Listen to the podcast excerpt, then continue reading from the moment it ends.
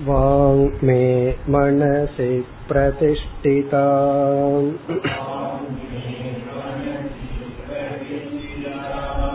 मनो मे वाचि प्रतिष्ठितम्।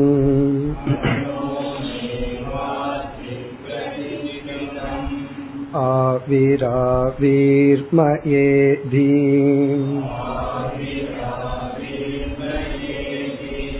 वेदस्य म आनीस्तः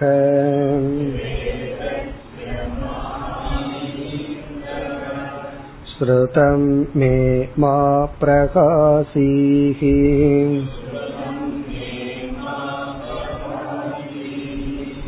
अनेनादीते नाहो रात्रान् सन्तधामि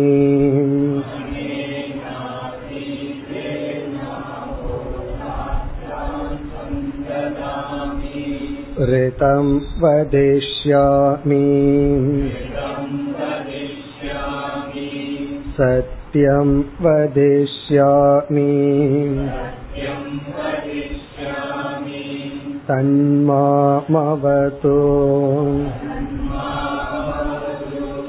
तद्वक्तारमवतु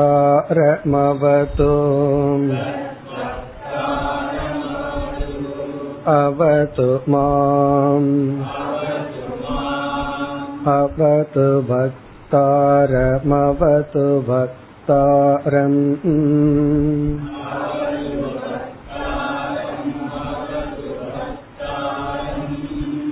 ॐ शान्ति शान्ति शान्तिः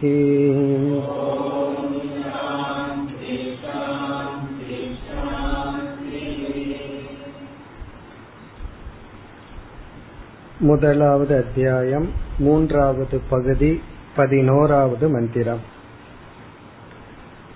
ச ஈக்ஷத கதம் நு இதம். மத்ருதே ஸ்யாதிதி. ச ஈக்ஷத कतरेण प्रपद्या इति। स ईक्षत।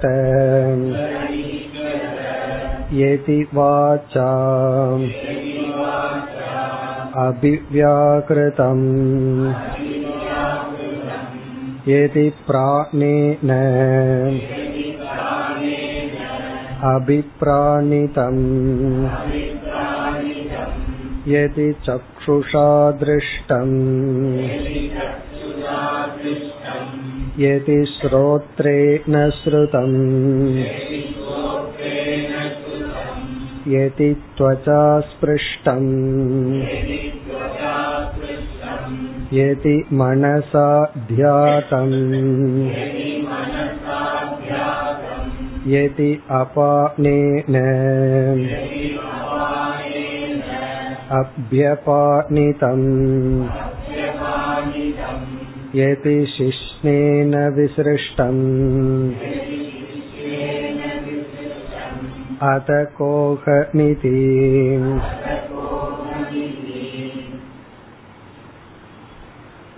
இந்த மந்திரத்தில் முதல் கருத்து ஜீவாத்ம ரூபமாக பரமாத்மா ஷரீரத்திற்குள் நுழைதல். இதை நாம் பிரவேச ஸ்ருதி என்று பல உபனிஷத்துக்களில் படித்துள்ளோம். இந்த ஜடமான உடல் உருவாக்கப்பட்டு விட்டது. இந்த உலகமும் உருவாக்கப்பட்டு விட்டது.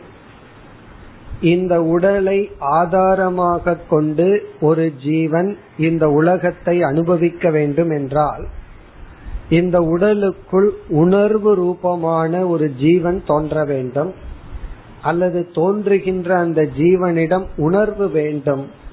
அந்த உணர்வூட்டுவதுதான் இந்த சரீரத்துக்குள் இறைவன் நுழைதல். அதைத்தான் இங்கு சக ஈக்ஷத அந்த ஈஸ்வரன் நினைத்தார். கதம் நு இதம் மத்ருதே சியாதிதி பரமாத்மாவாகிய என்னுடைய சைத்தன்யத்தினுடைய வெளிப்பாட்டை நான் கொடுக்கவில்லை என்றால் மத்ருதே என்றால் நான் இல்லாமல் கதம் சியாத் இந்த உடல் எப்படி உணர்வுடையதாக இருந்து இந்த உலகத்தை அனுபவிக்கும்? ஆகவே முதலில் நான் சைத்தன்ய ஆபாசமாக தோன்றி இந்த உடலுக்குள் உணர்வை ஊட்ட வேண்டும். பிறகு அந்த ஜீவன் இந்த உலகை அனுபவிப்பான். இதத்தான் பிரவேச ஸ்ருதி என்று நாம் பார்த்தோம். பல உபனிஷத்துக்களை பார்த்திருக்கிறோம். இந்த உபனிஷத்துல பிரவேசத்தை சொல்ற விதம் இப்படி உள்ளது. இப்ப நேரடியா படிச்சா நமக்கு என்ன தெரிகின்றது? இறைவன் நினைத்தாராம் இந்த உடல் நான் இல்லாமல் எப்படி இருக்கும். இதை நம்ம எப்படி புரிஞ்சுக்கிறோம்? என்னுடைய சைத்தன்யத்தினுடைய அம்சத்தை கொடுக்காமல் இந்த உடல் உணர்வுடையதாக இருந்து எப்படி ஒரு ஜீவன் போக்தாவாக இருக்க முடியும்? இனி அடுத்த கருத்து ச ஈக்ஷத கதரேன பிரபத்யா இதி. இந்த உடலுக்குள் எந்த பாதையின் வழியாக நான் நுழைய வேண்டும் என்று யோசித்தார். இதனுடைய பதில நம்ம அடுத்த மந்திரத்துல பார்க்கிறோம். அதாவது உடலுக்குள்ள நான் போகணும்னு நினைத்தார் எதன் வழியாக செல்லலாம் என்று யோசித்தார். அடுத்த மந்திரத்துல அதை நம்ம பார்ப்போம். எதன் வழியாக செல்கிறார். இனி அதற்கு அடுத்த கருத்தை தான் சென்ற வகுப்புல பார்க்க ஆரம்பித்தோம்.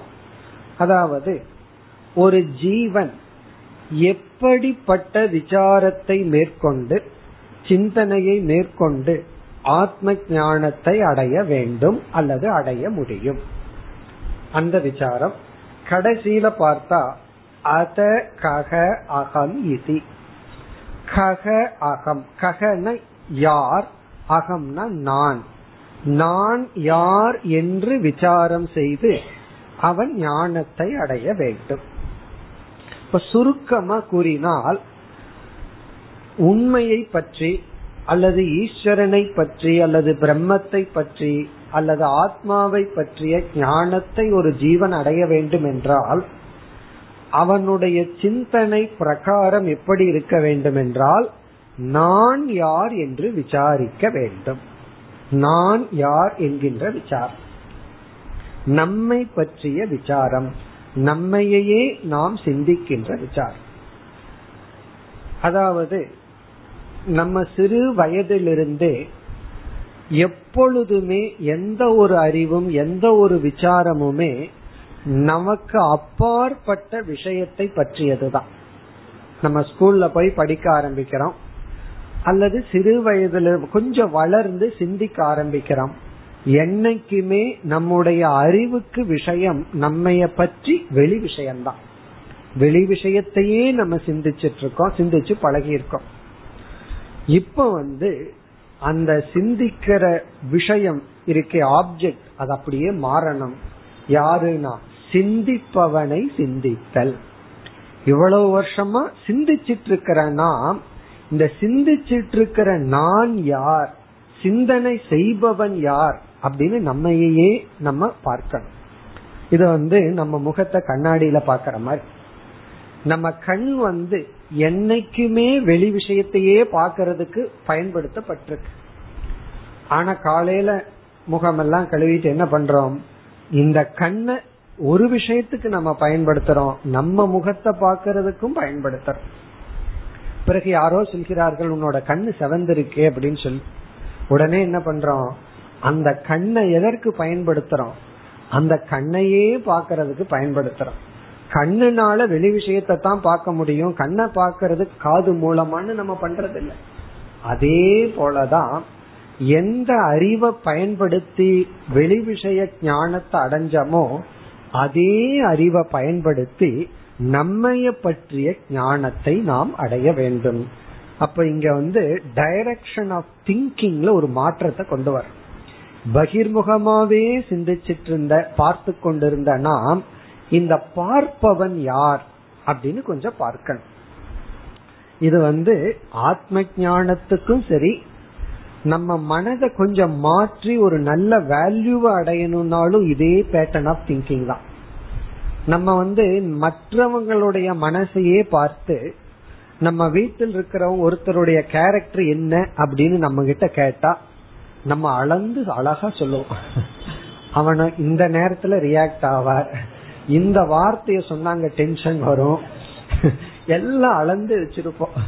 அப்போ மற்றவர்களுடைய கேரக்டரை அவ்வளவு அழகா எடை போட்டு வச்சிருப்போம். மற்றவங்களுக்கு என்ன பலகீனம் எது பலம் எந்த நேரத்துல அவங்ககிட்ட எப்படி நடந்துக்கணும் இதெல்லாம் என்னன்னா மற்றவங்களுடைய மைண்ட நம்ம புரிஞ்சு வச்சிருக்கிறோம். அதே போலதான் அவங்க மைண்ட் நம்ம மைண்ட் அவங்க புரிஞ்சு வச்சிருப்பாரு ஆனா நம்ம மைண்ட நம்ம புரிஞ்சிருக்கிறோமான்னு பார்த்தா சில சமயங்கள்ல நம்ம மனசு நமக்கு எவ்வளவு தூரம் தெரியுதோ அதை விட மத்தவங்களுக்கு தெரியும். நம்மளோட க்ளோஸா இருக்கிறவங்களுக்கு தெரியும்.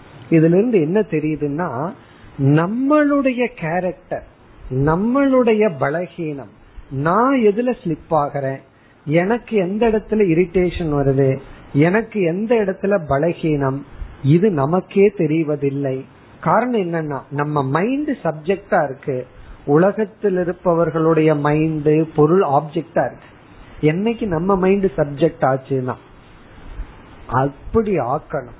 அப்போ நம்ம மனசை கொண்டே நம்மை பார்த்தல். இப்ப நான் யாருங்கிறது ஆத்ம விசாரம் அதற்கு முன்னாடி செய்ய வேண்டிய விசாரம் இந்த மனசு என்னுடைய மைண்டினுடைய ஸ்டேட் என்ன? என்னோட மைண்ட் எப்படி இருக்கு? அதுக்கு என்ன பலம் என்ன பலகீனம் இப்படி எல்லாம் செயல்பட்டு இருக்கு. அதுக்கு தான் கொஞ்சம் தனிமையில இருக்கிறது சிந்தித்தல் இதெல்லாம் சாதனை. விரதம் இருந்து மௌன விரதம் எல்லாம் இருக்கிறது எதற்குனா அல்லது தியானத்தினுடைய ஒரு பகுதி எதற்குனா அல்லது ஒரு விதமான தியானம் எதற்குனா நம்ம மைண்டையே நம்ம பார்த்தல். அப்படி பார்க்கும் பொழுதுதான் நமக்கு அதிசயமா இருக்கும். சில சமயம் ஆத்திரமா இருக்கும் சில சமயம் பயமாம் இருக்கும். சில சமயம் ரொம்ப ஆச்சரியமா இருக்கு. இதுவா நம்ம மனசு இப்படியா நம்ம மனசு நமக்கு இருக்கு நம்ம கிட்ட இருக்குன்னு சொல்லி. காரணம் என்ன? நம்ம மைண்டையே நம்ம அப்சர்வ் பண்றோம். அதே போல மனசை அப்சர்வ் பண்றது போல நம்மளுடைய சுவாவம் நம்மளுடைய சொரூபம் என்ன? அப்படின்னு நம்ம அப்சர்வ் பண்ணணும். இந்த கோகம் நான் யாருங்கிற விசாரம் வந்து ஒரு வேல்யூவை நமக்கு கொடுக்கும் ஆரம்பத்துல. ஏன்னா நான் யாருன்னு விசாரம் பண்ணும் போது நான் வந்து வெளி உலகம் அல்லன்னு இந்த திருஷ்ய விவேகத்துல ஈஸியா நெகேட் பண்ணி பாடிக்கு வந்துருவோம். அப்புறம் மைண்டுக்கு வருவோம். இப்போ நம்ம மைண்டே நமக்கு வந்து இன்ட்ரடியூஸ் ஆகும். அதுல சில வேல்யூஸ் எல்லாம் வரும். நீக்க வேண்டியதை நீக்குவோம். சேர்த்திக்க வேண்டியதை சேர்த்துக்குவோம். அதெல்லாம் அடுத்த ப்ராசஸ் இனி தத்துவத்துக்குள்ள போறோம் அப்படின்னா நான்கிற சொல்லுக்கு உண்மையான அர்த்தம் என்ன அப்படிங்கறதுக்குள்ள போனோம் அப்படின்னா எப்படி நான் யாருங்கிற விசாரத்தை செய்தல்?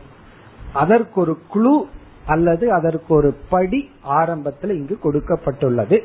இந்த விதத்துல நான் யாருன்னு சிந்திக்கணுமா? உபனிஷத்துலயே அதைத்தான் நம்ம பண்றோம். உபனிஷத்துக்கு சப்ஜெக்ட் மேட்டர் என்னன்னா நம்ம தான் நம்ம ஆத்மஸ்வரூபத்தை தான் உபனிஷத் விசாரிக்கின்றது.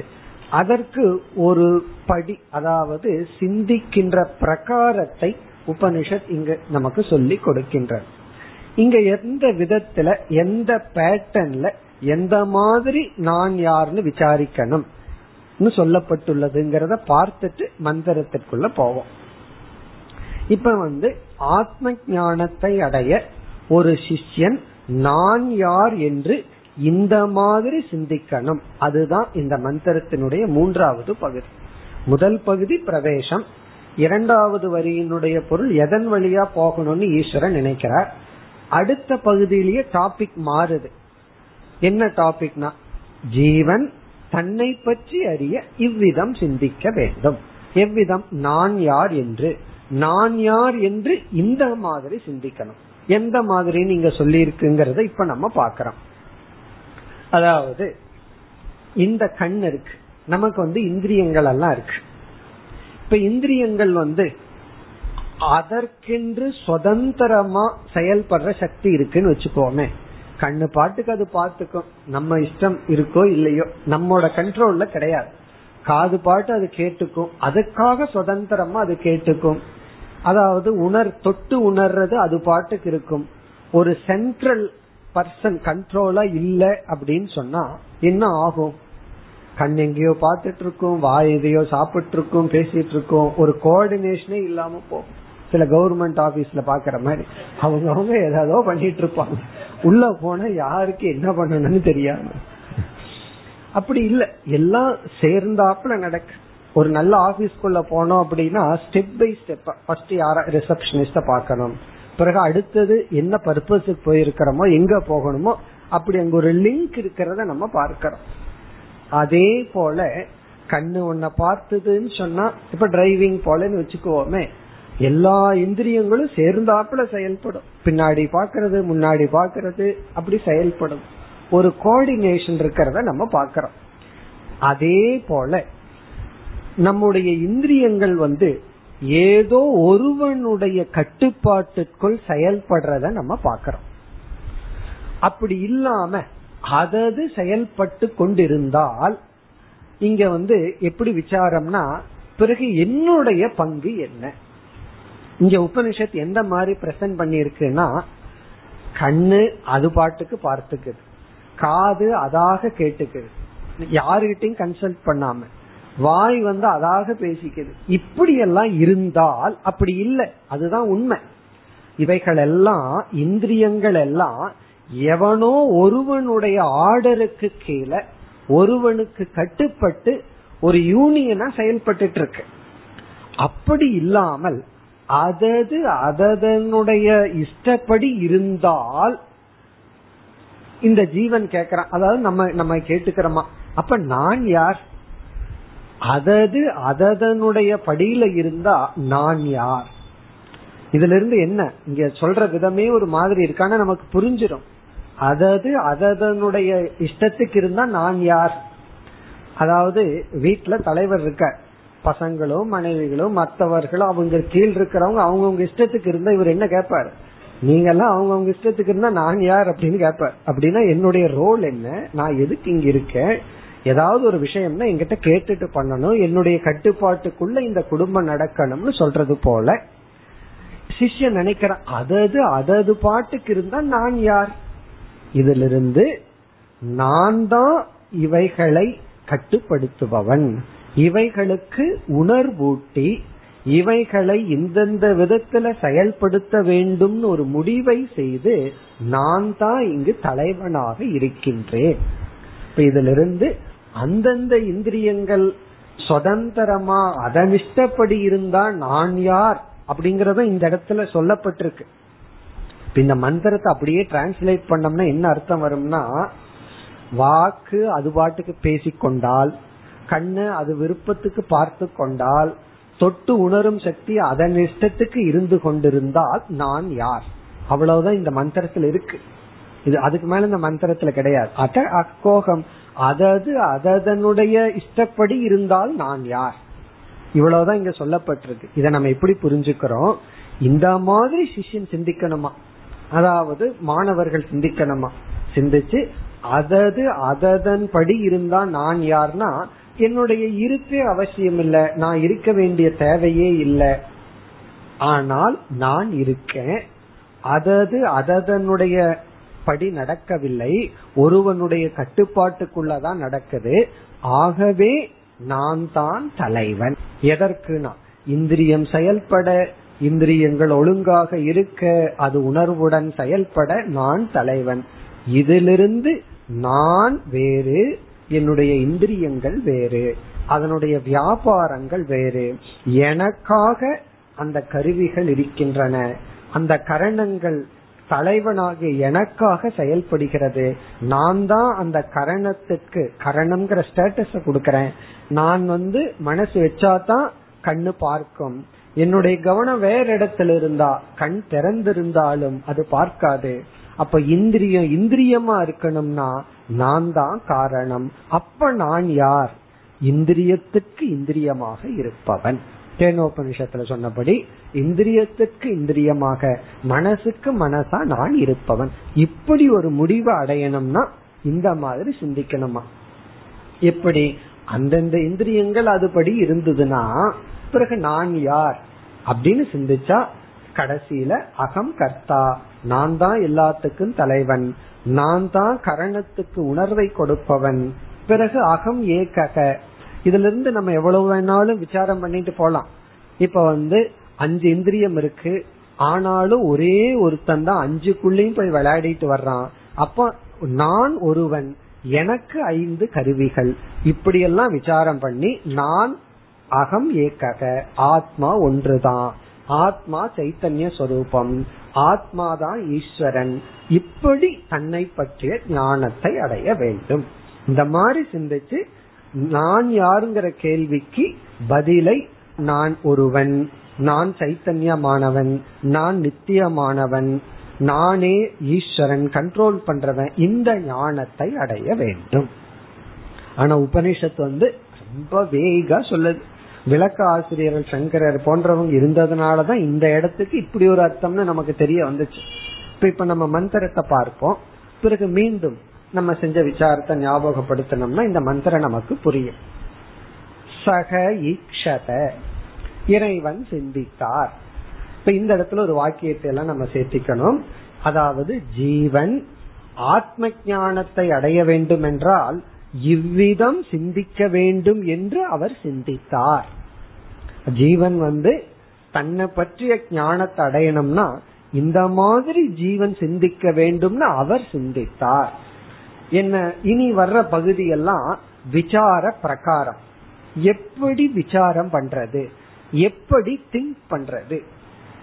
அதுவே ஒரு திங்கிங் தான். எப்படி சிந்திக்கணும்னு முதல்ல சிந்திச்சு பழகணும். எப்படி திங்க் பண்ணணும்? எதி ஒரு கால். எதிங்கிற வார்த்தையிலிருந்து ஈஸ் அப்படின்னா அது நடக்கல அது இல்லைன்னு அர்த்தம். ஒரு கால் வாச்சா அபிவியாகிருதம் ஒரு கால் ஒரு வேளை சப்போஸ் ஈஸ் வாச்சா வாக் இந்திரியத்தினால் இங்க ஒரு வார்த்தையை சேர்த்துக்கணும் சுவாதந்திரியன. என்னுடைய அனுகிரகம் இல்லாமல் நானாகிய ஆத்மாவாகிய என்னிடத்துல கன்சல்ட் பண்ணாம என்னுடைய அனுகிரகம் இல்லாமல் வாச்சா வாக்கினால் மட்டும் அபிவியாகிருதம் பேசப்படுகிறது என்றார். அப்படின்னா ஒரு கால் ஒரு வேளை என்னுடைய பிரசன்ஸே இல்லாம என்னுடைய அனுகிரகம் இல்லாம நான் இல்லாமல் வாக்காக பேசுகிறது என்றால் சில பேர் பேசுறத பார்த்தா அப்படித்தான் தெரியும். ஆள் உள்ள இருக்கா இல்லையா? அது வாட்டுக்கு பேசிக்கிட்டே இருக்கும் வாய். சில பேர் சாப்பிட்றத பார்த்தா அப்படி இருக்கும். மெஷின் போல போயிட்டு இருக்கு கண்ட்ரோல் பண்றதுக்கு அங்க ஆளே இல்லையா? அப்படின்னு தோணும். ஆனா சில சமயம் நம்ம என்ன பண்றோம்? உள்ள போயிட்டு இருக்கு இருக்க உள்ள ஒரு ஆள் வந்து கண்ட்ரோல் பண்ணுது. போதும் நிறுத்திக்கோ. அப்போ வாய்ப்பாட்டுக்கு போயிட்டு இல்ல அதாக சாப்பிட்டு இல்ல உள்ள ஒரு ஆள் இருந்து உள்ள தள்ளலாம் நிறுத்தலாம் அளவா தள்ளலாம். அதெல்லாம் ஒருத்தன் கண்ட்ரோல் பண்ணிட்டு இருக்கான் அப்படி இல்லாமல் வாச்சா அபிவியாகிருத்தம் எது ஒரு கால் வாக்கிந்திரியத்தினால் மட்டும் பேசுதல் என்று ஒன்று நடைபெற்று கொண்டிருந்தால் பிறகு பிராணேன அபிப்பிராணிதம் பிராணனால் அதாவது மூச்சு காற்று யாருடைய தயவும் இல்லாமல் சுதந்திரமா அதுவாக உள்ளே சென்று கொண்டு வருவதாக இருந்தால் ஜீவன் வந்து இந்த உடம்புல இருக்கா இல்லையாங்கிறது இல்லாம அது பாட்டுக்கு காத்து உள்ள போயிட்டு வந்து கொண்டு இருந்தால் அப்ப என்ன ஆகும்னா இந்த மைக்கிலயும் ஓட்டை இருக்கு. அதுலயும் காத்து உள்ள போயிட்டு வர ஆரம்பிச்சிடும். இல்லையே ஏதோ ஒரு நிமித்தமாகத்தான் நம்ம மூக்குள்ள காத்து போயிட்டு வந்துட்டு இருக்கு அது ஒரு பீரியட்ல போய் நிக்க போகுது. அப்ப என்னன்னா என்னுடைய அனுகிரகம் அங்க இல்லாத பொழுது அது நிக்க போகுது. ஆகவே ஒரு கால் பிராணன் அது பாட்டுக்கு சென்று வந்து கொண்டிருந்தால் அதே போல அடுத்தது ஒவ்வொன்று எதி சக்ஷுஷா திருஷ்டம். கண்ணானது அது அதனுடைய இஷ்டப்படி பார்த்து கொண்டிருந்தால் அதாவது கண்ணால் அதன் இஷ்டப்படி பார்க்கப்படுதல் என்ற ஒரு விவகாரம் நடைபெறுவதாக இருந்தால் ஸ்ரோத்ரேன ஸ்ருதம் காதால் கேட்டல் என்பது காதே முடிவு பண்ணிக்குது. அதாக கேட்டுக்கொண்டிருத்தல் என்ற செயல் நடைபெற்று கொண்டிருந்தால் ஸ்பிருஷ்டம் அதாவது தோளினால் தொட்டு உணர்தல் அதன்படி நடந்தால் மனசா தியாதம் மனமும் கூட அதனிஷ்டப்படி நினைத்து கொண்டிருந்தால் நம்ம இது வரைக்கும் இந்திரியத்தை தான் சொன்னோம். இனி அடுத்த கேள்வி வருது மனம். அதுக்கு அடுத்த ஸ்டெப் மனசு வந்து இந்திரியங்களை கட்டுப்படுத்திட்டு இருக்கு. இனி மனசு என்னுடைய ஆத்மாவினுடைய அனுகிரகம் இல்லாமல் அதுவாக நினைத்து கொண்டிருந்தால் அதே போலதான் அபானேன அபியபாணிதம் அபானேன அபியபாணிதம்னா ஜீரணிக்கும் சக்தி அதுவாக நடைபெற்றால். அதுவாக நடைபெற்றால் என்ன ஆகும்னா மரத்தினால் ஒரு பொம்மை இருந்தா அதுக்குள்ள சாப்பாடு போட்டா அது ஜீரணிக்கணும். ஆனா அப்படி இல்லையே. நமக்குள்ள ஜீரணிக்கிற சக்தி அதுவாக நடைபெற்று கொண்டிருந்தால் சிஷ்ணேன விசிருஷ்டம். அதாவது சிறுநீர் கழித்தல் போன்ற செயல் அதுவாக நடைபெற்று கொண்டிருந்தால் அத தென் அப்படி இருந்தால் கக அகம் நான் யார்? இதெல்லாம் அதது பாட்டுக்கு நடந்துட்டு இருந்தா தென் அத பிறகு அதன பிறகு. எதினா ஒரு கால் கக அகம் நான் தான் யார்? அப்படின்னா அதது பாட்டுக்கு நடந்துட்டு இருந்தா வாட் இஸ் மை ரோல் என்னுடைய பங்கு தான் என்ன? இது வீட்டுல நடக்கும். அவங்கவுங்க அவங்களுக்கு இஷ்டப்படி இருந்தா அந்த வீட்டையே நடத்துற எஜமானன் இந்த கேள்வியை கேட்பார். நீங்க உங்க இஷ்டப்படி இருந்தா நான் யார்? நான் எதுக்கு இந்த வீட்டுல இருக்கணும்? அப்படித்தானே கோவப்படுறோம். எல்லாம் உங்க இஷ்டப்படி எங்கிட்ட கேட்காம அவங்கவுங்க அவங்கவுங்க இஷ்டப்படி நடந்து கொண்டு இருந்தால் பிறகு நான் எதுக்கு இந்த வீட்டுல இருக்கணும்? நான் பேசாம போயிடலாமே அப்படின்னு கேட்கறது போல என்னுடைய பங்கு என்ன? என்னுடைய தேவைதான் என்ன? பிறகு என்னுடைய சொரூபம் என்ன? இப்படி சிந்திக்கணுமா? இப்படி சிந்திச்சா உடனே ஜீவன் யோசிப்பானா? ஆனால் இந்த இந்திரியங்கள் இருக்கே அது அதனுடைய இஷ்டப்படி நடக்கிறதில்ல. அது வந்து இந்த மனசினுடைய கட்டுப்பாட்டுல தான் இருக்கு. மனசு வந்து எந்த இந்திரியத்தோட அந்த இடத்துல சம்பந்தம் வைக்குதோ அப்பொழுதுதான் அந்த இந்திரியம் அது எவ்வளவு ஸ்ட்ராங்கா எவ்வளவு நேரம் மனசு வந்து ஐடென்டிஃபை பண்ணுதோ அவ்வளவு தூரம் தான் இந்திரியத்துக்கு சக்தி. இப்ப மனசு இருக்கு கண் இருக்கு. நம்ம மனசு வந்து மிக நுண்ணியமாக கூர்ந்து கண்ணுல கவனம் வச்சதுன்னு வச்சுக்கோமே ஒரு ஒரு முறை பார்த்தா போதும். அப்படியே நமக்கு ஞாபகத்தை நிற்கும் அது படமா இருக்கலாம் அல்லது டெலிபோன் நம்பரா இருக்கலாம். ஒரு முறை கண்ணு வந்து கண்ணுக்கு பின்னாடி இருக்கிற மனம் ஆழ்ந்து ஒரு முறை பார்த்துட்டா போதும். அப்போ எவ்வளவு தூரம் கண்ணுக்கு சக்திங்கிறது கண்ணை பொறுத்து கிடையாது.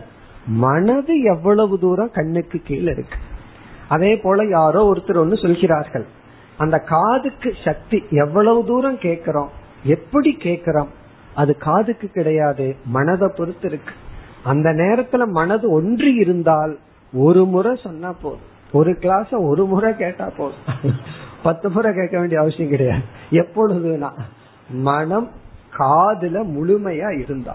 ஆனா என்ன ஆகுதுன்னா ஒரு ஸ்டேட்மெண்ட் இங்க கேக்குறோம் அடுத்த ஸ்டேட்மெண்ட் ஸ்கோர் என்னன்னு கேக்குறோம் அங்க கிரிக்கெட் போயிட்டு இருக்கு இனி ஒண்ணு வந்து வடையாச்சான்னு கேக்குறோம் அப்ப என்ன ஆகுதுன்னா இவ்வளவு தூரம் டிஸ்ட்ராக்ஷன் ஆகிறதுனால காதுக்கு எவ்வளவு தூரம் போக முடியுமோ கேக்கு. அப்ப என்ன பண்ணணும்னா அஞ்சு முறை கேட்டா தான் ஒரு முறை கேட்டதுக்கு ஆகும்.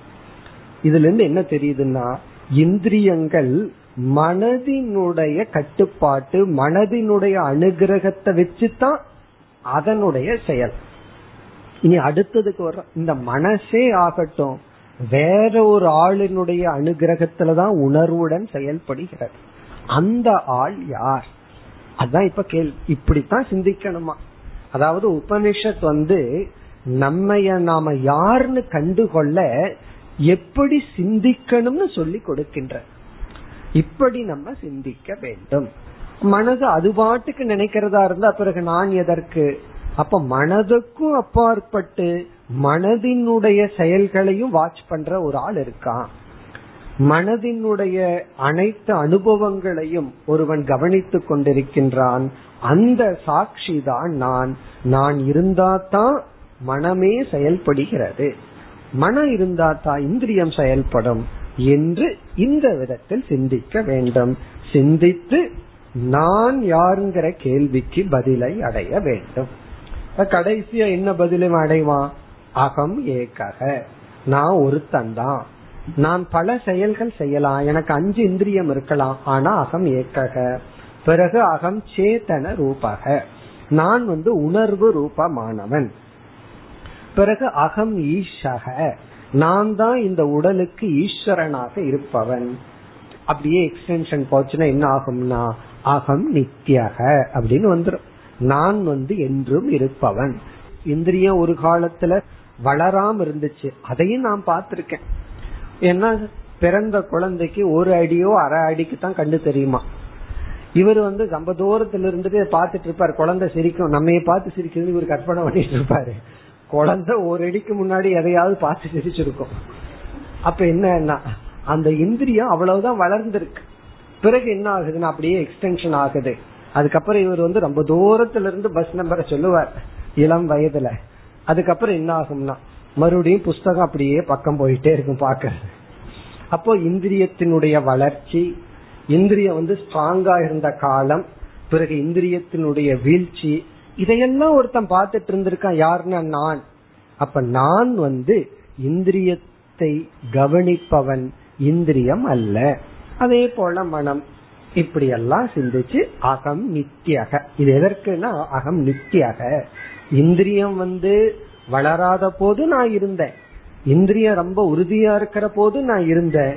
இப்ப இந்திரியங்கள் எல்லாம் சொன்னா கேட்காத பொழுது நான் இருக்கிறேன். இது இதுல இருந்து கடைசியா நான் என்ன வர்றேன்? அகம் நித்தியக இப்படி ஆத்ம ஞானத்தை அடைய வேண்டும். இப்ப இந்த பகுதி என்னன்னா உபனிஷத் நமக்கு சிந்திக்கின்ற விதத்தை சொல்லி கொடுத்துள்ளது. இதுதான் இந்த பதினோராவது மந்திரத்தினுடைய சாராம்சம். இனி நாம் அடுத்த பனிரெண்டாவது மந்திரத்திற்கு செல்வோம். ச ஏதமேவ. सीमानं विधार्य एतया द्वारा प्रापद्यत सा एषा विधृतिर्नाम द्वारा तदेतत् नान्दनम् तस्य त्रयः आवसताः त्रयस्वप्नाः अयमावसतः अयमावसतः अयमावसत इति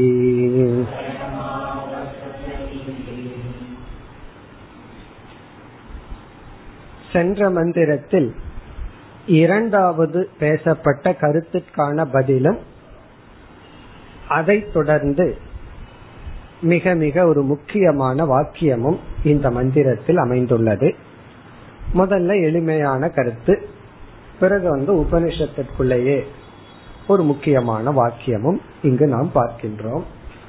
முதல் கருத்து என்னவென்றால் எதன் வழியாக இறைவன் உள்ளே செல்லலாம்னு யோசித்தாராம். இரண்டு வழி பகவான் வந்து பார்க்கிறார் ஈஸ்வரன் வந்து பார்க்கிறார். ரெண்டு வழியா ஜீவனுடைய சரீரத்திற்குள்ள போலாம். இப்ப எப்படி கற்பனை பண்ணிக்கணும்? ஜீவனுடைய உடல் இருக்கு. அது வந்து ஜடமா இருக்கு. பகவான் படைச்சதுதான். இதற்குள்ள நான் உள்ள போனாதான் அது வந்து ஒரு ஜீவனாக போக்தாவாக மாறி நான் படைச்ச இந்த உலகத்தை இந்த உடல் அனுபவிக்கும்னு நினைக்கிறார். இதெல்லாம் ஒரு கற்பனை. சொல்றதுதான் அவ்வளவுதான். உடனே நம்ம கற்பனை விடக்கூடாது. பகவான் வந்து களிமண்ல பண்ணி வச்சுட்டாரு. முன்னாடி இருந்து யோசிச்சுட்டு இருக்கார். அப்படி அல்ல. உபனிஷத் சொல்ற விதம் அவர் பார்க்கிறார் ரெண்டு பாதை இருக்கு. ஒன்று ஒரு பாதை பாதாகிரம். பாதாகிரம்னா பாதத்தின் வழியா உள்ள போறது. அங்க ஓட்ட கிடையாது. சூக்மமான துவாரம். பாதாகிரம். இரண்டாவது மூர்தினி. பிரம்மரந்திரம்னு சொல்றது.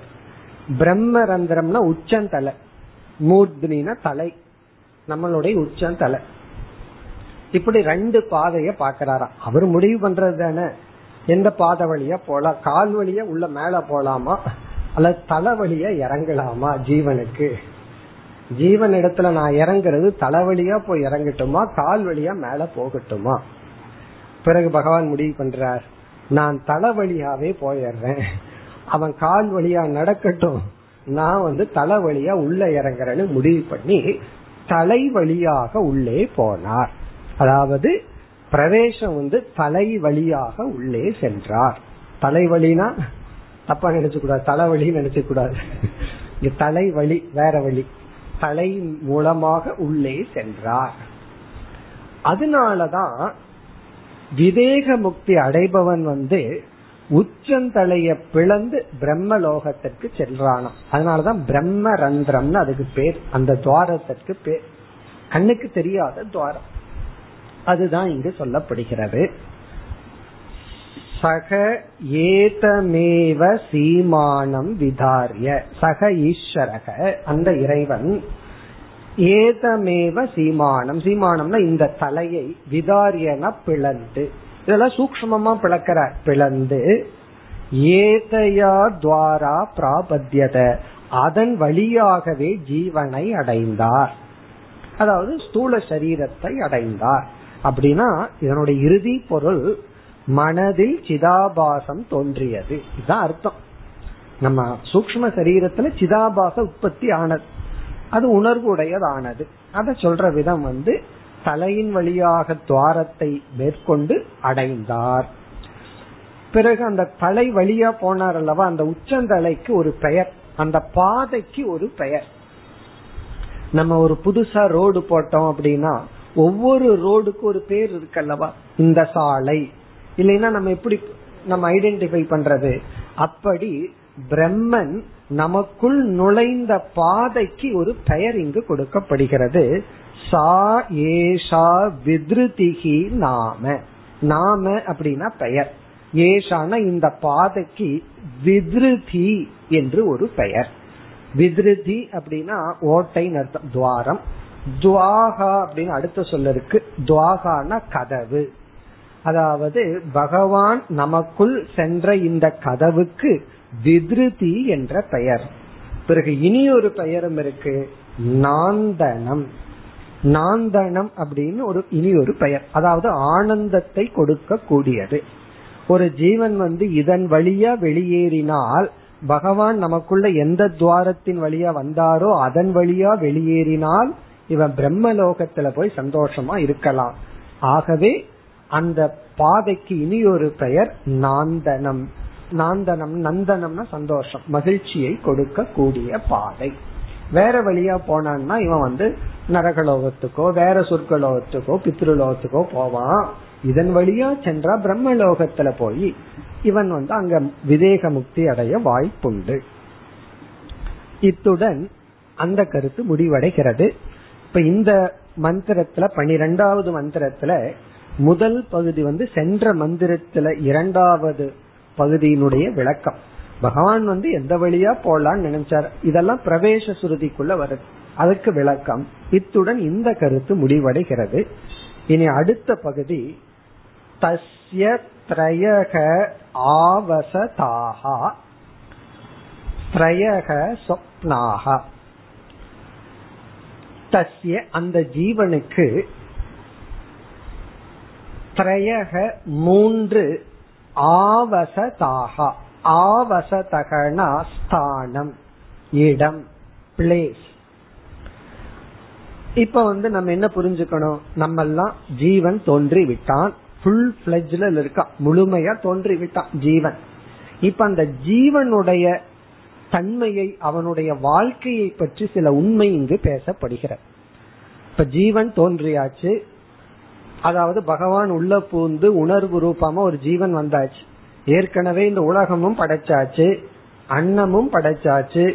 அன்னத்தை எந்த சாதன வழியா எடுக்கணுங்கிற அறிவும் ஜீவனுக்கு வந்தாச்சு. விஷயமும் வந்தாச்சு. உலகமும் வந்தாச்சு. ஜீவனும் வந்தாச்சு. இவனுக்குள்ள உணர்வும் வந்தாச்சு. எல்லாம் ரெடியா இருக்கு. இனி இந்த ஜீவன் எந்த ஸ்தானத்திலிருந்து எப்படி வாழ்ந்து கொண்டிருக்கின்றான்? அவனுடைய வாழ்க்கை என்ன? அவன் எப்படி வாழ்றான்? தஸ்ய அந்த ஜீவனுக்கு மூன்று ஸ்தானங்கள். அவன் மூணு இடத்துல இருந்து கொண்டு வாழ்ந்து கொண்டு வருகின்றான். அனுபவித்து கொண்டு வருகின்றான். அந்த ஜீவனுக்கு திரையக மூன்று விதமான அனுபவங்கள் அவஸ்தைகள். ஜீவனுக்கு மூன்று ஸ்தானங்கள் மூன்று அவஸ்தைகள். மூன்று அவஸ்தைகள் மூலமா அவனுடைய அனுபவங்கள் மூன்று அவஸ்தைகளாக இருக்கின்றன. அவன் வந்து மூன்று இடத்துல இருந்து மூன்று அவஸ்தைகளை அனுபவித்துக் கொண்டு வருகின்றான். நமக்கு தெரியும் என்னென்ன அவஸ்தை? ஜாகிரத அவஸ்தை சொப்பன அவஸ்தை சுசுப்தி அவஸ்தை. இப்ப ஜீவன் வந்து மூன்று விதமான மூன்று ஸ்டேட் ஆஃப் எக்ஸ்பீரியன்ஸ் மூன்று விதமான அனுபவத்திற்கு வாழ்ந்து கொண்டு இருக்கின்றார் அதாவது நம்ம அனைத்து அனுபவங்களையும் சாஸ்திரம் மூணா பிரிச்சிருக்கு ஜாகிரத் அனுபவம் சொப்பன அனுபவம் சுசுப்தி அனுபவம். இப்ப இருக்கிற அனுபவம் பிறகு கனவு அனுபவம் பிறகு ஆழ்ந்த உறக்க அனுபவம்னு சொல்லி ஜீவனுக்கு மூன்று விதமான அனுபவங்கள். மூன்று இடத்துல இருந்து மூன்று விதமான அனுபவங்களை ஜீவன் அனுபவித்துக் கொண்டிருக்கின்றான்.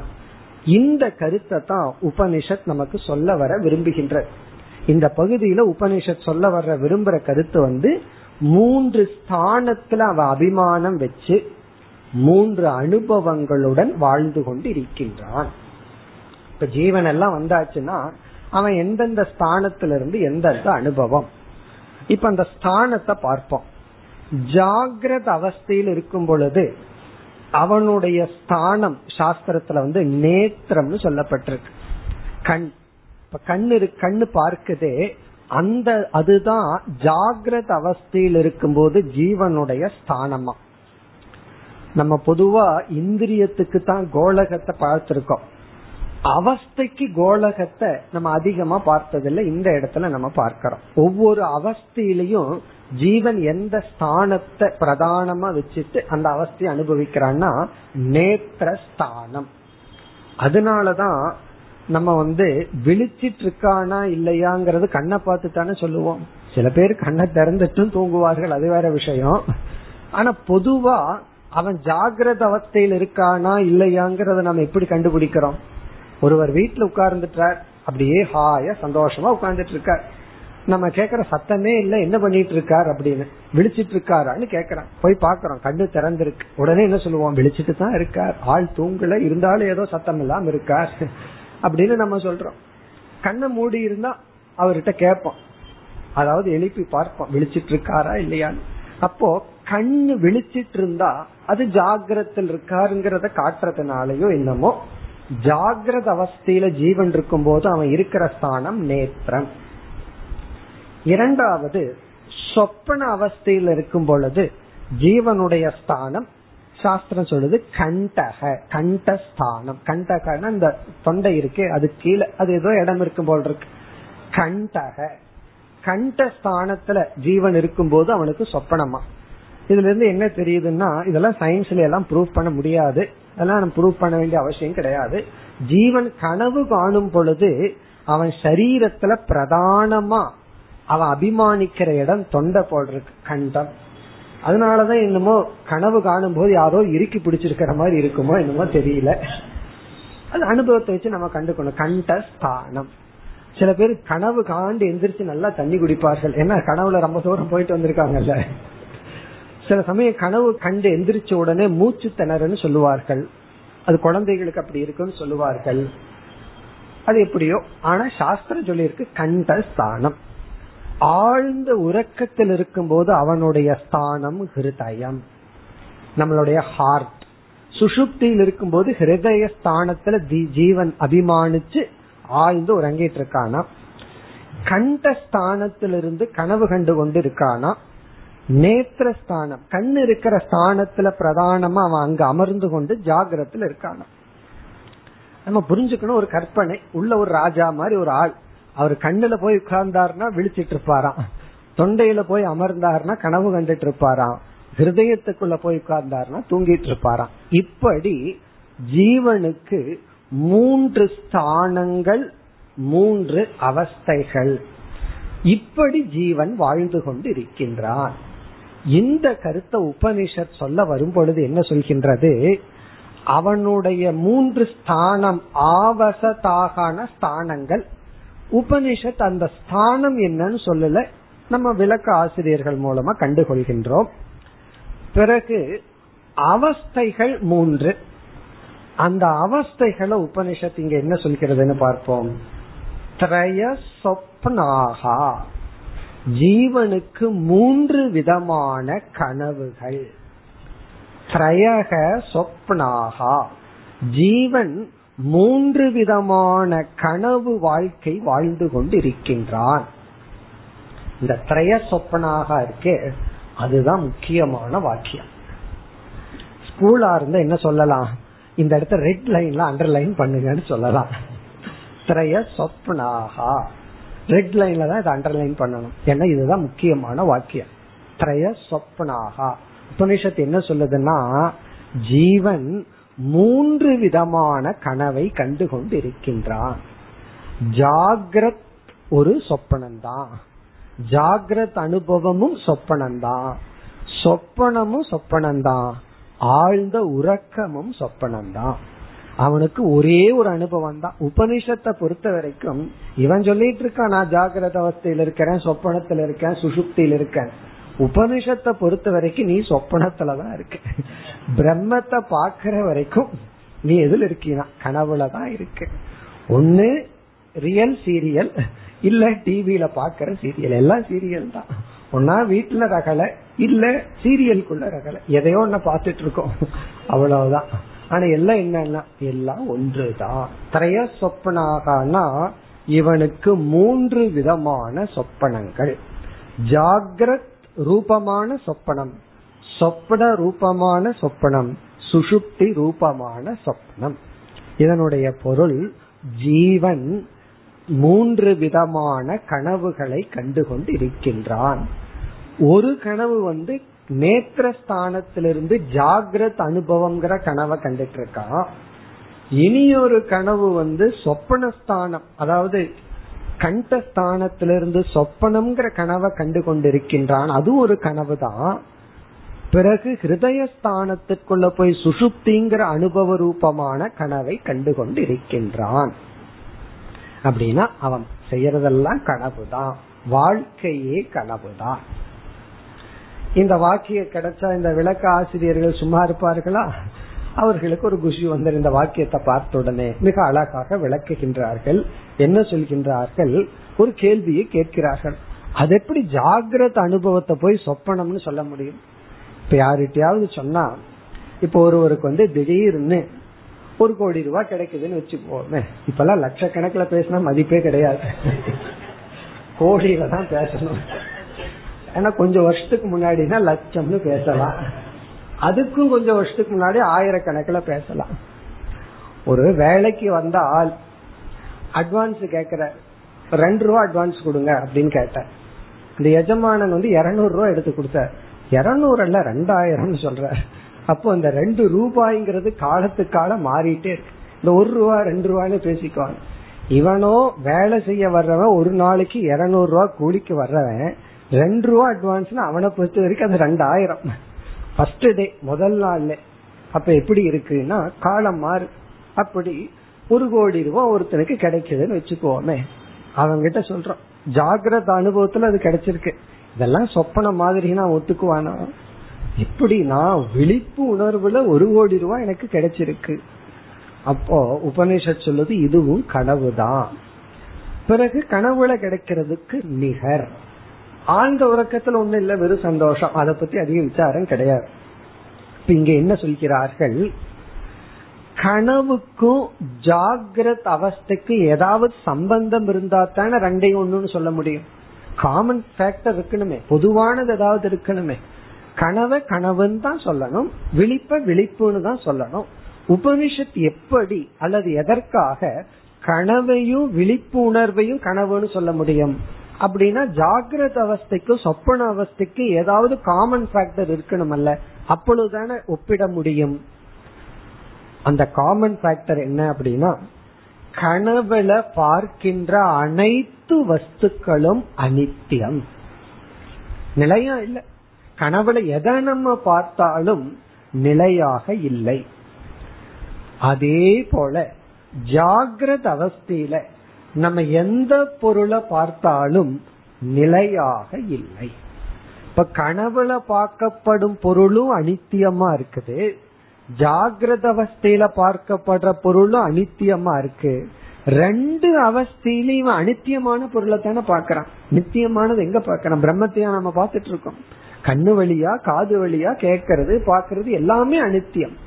இப்ப கனவு உலகத்தில் இருக்கிற இந்திரியத்தின் மூலமா எப்படி அனித்தியமான பொருள் அனுபவிக்கிறானோ அதே போல ஜாகிரத அவஸ்தையில இந்த சரீரத்தின் மூலமா இந்திரியத்தின் மூலமா அனுபவிக்கிற அனைத்தும் அனித்தியமா இருக்கிறதுனால இரண்டுக்கு என்ன பெரிய வித்தியாசம்? என்ன வேற்றுமை வந்துட போகுது? யோசிச்சு பார்த்தா. யோசிக்கலாம் வித்தியாசம் இருக்கு. யோசிச்சு பார்த்தா என்ன வித்தியாசம் இருக்கு? ஒரே ஒரு வித்தியாசம் இருக்கு. கனவுல வந்து திடீர் திடீர்னு பொருள் காணாம போய் வந்துருது அவ்வளவுதான். யானை முன்னாடி நின்றுட்டு இருப்போம் திடீர்னு அது நாயா நிக்கும் அவ்வளவுதான். சில சமயம் நம்மளே அப்படி மாறி நிற்போம் அவ்வளவுதான். ஒரு விவஸ்தை இல்லாம இருக்கு அவ்வளவுதான். ஜாகிரத அவஸ்தையில விவஸ்தை இருக்கு கொஞ்ச நாள் தான். தொடர்ந்து கிடையாது. ஜாகிரத அவஸ்தையில் ஒரு கண்டினியூட்டி இருக்கு அதுவும் ஷார்ட் பீரியட் தான். இன்னைக்கு வந்து ஒருவர் நம்ம கிட்ட சிரிச்சு பேசிட்டு போறார். அஞ்சு நிமிஷத்துக்கு அப்புறம் வந்து அவர் உடனே கோவப்பட்டா நமக்கு சந்தேகம் வரும். ஆனா அதே இது அவர் முப்பது வருஷம் பழகணும் அப்படின்னா மாற்றங்கள் வரத்தானே வருது. ரிலேஷன்ஷிப் எல்லாத்துலயும் சேஞ்சஸ் இருக்கத்தான் இருக்கு. அந்த தொடர்ச்சி கொஞ்ச நாள் இம்மீடியட்டா அந்த தொடர்ச்சி அந்து போடுறதில்ல கொஞ்சம் கேப் கொடுத்து அந்த தொடர்ச்சி வந்து அறுக்கப்படுகிறது. சொப்பனத்துல சேஞ்ச் வந்து குயிக்கா வருது. ஜாகிரத்துல கொஞ்சம் மெதுவா வருது அவ்வளவுதான். ஆனால் ஜாகிரத்துல பாக்குறது நிலையற்ற பொருளை தான் சொப்பனத்துல பாக்குறது நிலையற்ற பொருள் தான் ஆகவே ஜீவன் நிலையற்ற பொருளை அனுபவிக்கின்றான்ங்கிற அடிப்படையில ஜாகிரத்தும் சொப்பனமும் சமானம். அதனால உபனிஷத் சொல்லுது திரயக சொப்னாகா. இப்ப ஜாகிரத் பிரபஞ்சம் மித்தியாங்கிறதுக்கு இந்த வாக்கியம் தான் நமக்கு பிரமாணம். இது ஒரு முக்கியமான வாக்கியம். காரணம் என்னன்னா உபனிஷத் மிக தெளிவா சொல்லிடுது. அவனுக்கு மூன்று கனவுகள். விழிச்சிட்டு இருக்கிற கனவு பிறகு கனவுல ஒரு கனவு பிறகு ஆழ்ந்த உறக்கம்ங்கிற கனவு. இதுதான் அவனுடைய அனுபவம். இதனுடைய பொருள் என்னவென்றால் ஜீவன் மூன்று விதமான அவஸ்தைகளுக்குள் இருந்தாலும் அந்த மூன்றுமே கனவு. அவன் அனுபவிக்கிறது அனைத்தும் மித்யா வஸ்து அனித்திய வஸ்து பொய்யான வாழ்க்கையை வாழ்ந்து கொண்டு இருக்கின்றான் அந்த பொய்யுக்குள்ள எத்தனையோ வேறுபாடு இருக்கு அது வேற விஷயம். ஆனா அவனுடைய அனுபவமோ அவனுடைய அவஸ்தைகளோ சொப்னாகா. பிறகு அயம் ஆவசதக அயம் ஆவசதக அயம் ஆவசதக. இந்த ரெப்புடேஷன் வந்து நம்ம வந்து ரெட் லைன்ல அண்டர்லைன் பண்ணுவோம். உபனிஷத்து என்ன பண்ணும்னா அண்டர்லைன் பண்ணணும்னு விரும்புச்சுன்னா திரும்ப திரும்ப கூறுகிறது. நம்மளே ஒரு முக்கியமான விஷயம்னா சும்மாவா இருப்போம். சாதாரண விஷயத்தையே மூணு தடவை சொல்லுவோம். முக்கியமான விஷயம்னா என்ன பண்ணுவோம்? திரும்ப திரும்ப சொல்லுவோம். அப்படி உபனிஷத் வந்து இதுதான் அவனுக்கு ஸ்தானம் இதுதான் அவனுடைய அனுபவம். இப்போ ஒரு ஜீவன் அனுபவிக்கிறதெல்லாம் சொப்பனம் தான் இந்த ஞானம் வந்துட்டா நம்ம சொப்பனத்தை சந்தோஷமா அனுபவிப்போம். இந்த ஞானம் வரல அப்படின்னா துக்கத்தோட அனுபவிப்போம். அவ்வளவுதான். அப்ப சந்தோஷமும் துக்கமும் எதை பொறுத்து இருக்குன்னா அனுபவத்தை பொறுத்து இல்ல. இது சொப்பனமா? இது சத்தியமா? மித்தியாவாங்கிற ஞானத்தை பொறுத்து இருக்கு. மித்தியான்னு தெரிஞ்சிட்டு அனுபவிச்சா அது வந்து விளையாட்டு. மித்தியான்னு தெரியாம அனுபவிச்சா அது சம்சாரம். இப்ப இந்த பகுதியில வந்து ஜீவன் அனுபவிக்கின்ற அனைத்தும் சொப்பனம். மேலும் அடுத்த வகுப்பில் தொடர்போம். ॐ पूर्णमधपूर्णमिधं पूर्णात्पूर्णमुदच्छते पूर्णस्य पूर्णमादाय पूर्णमेवावशिष्यते ॐ शान्ति शान्ति शान्तिः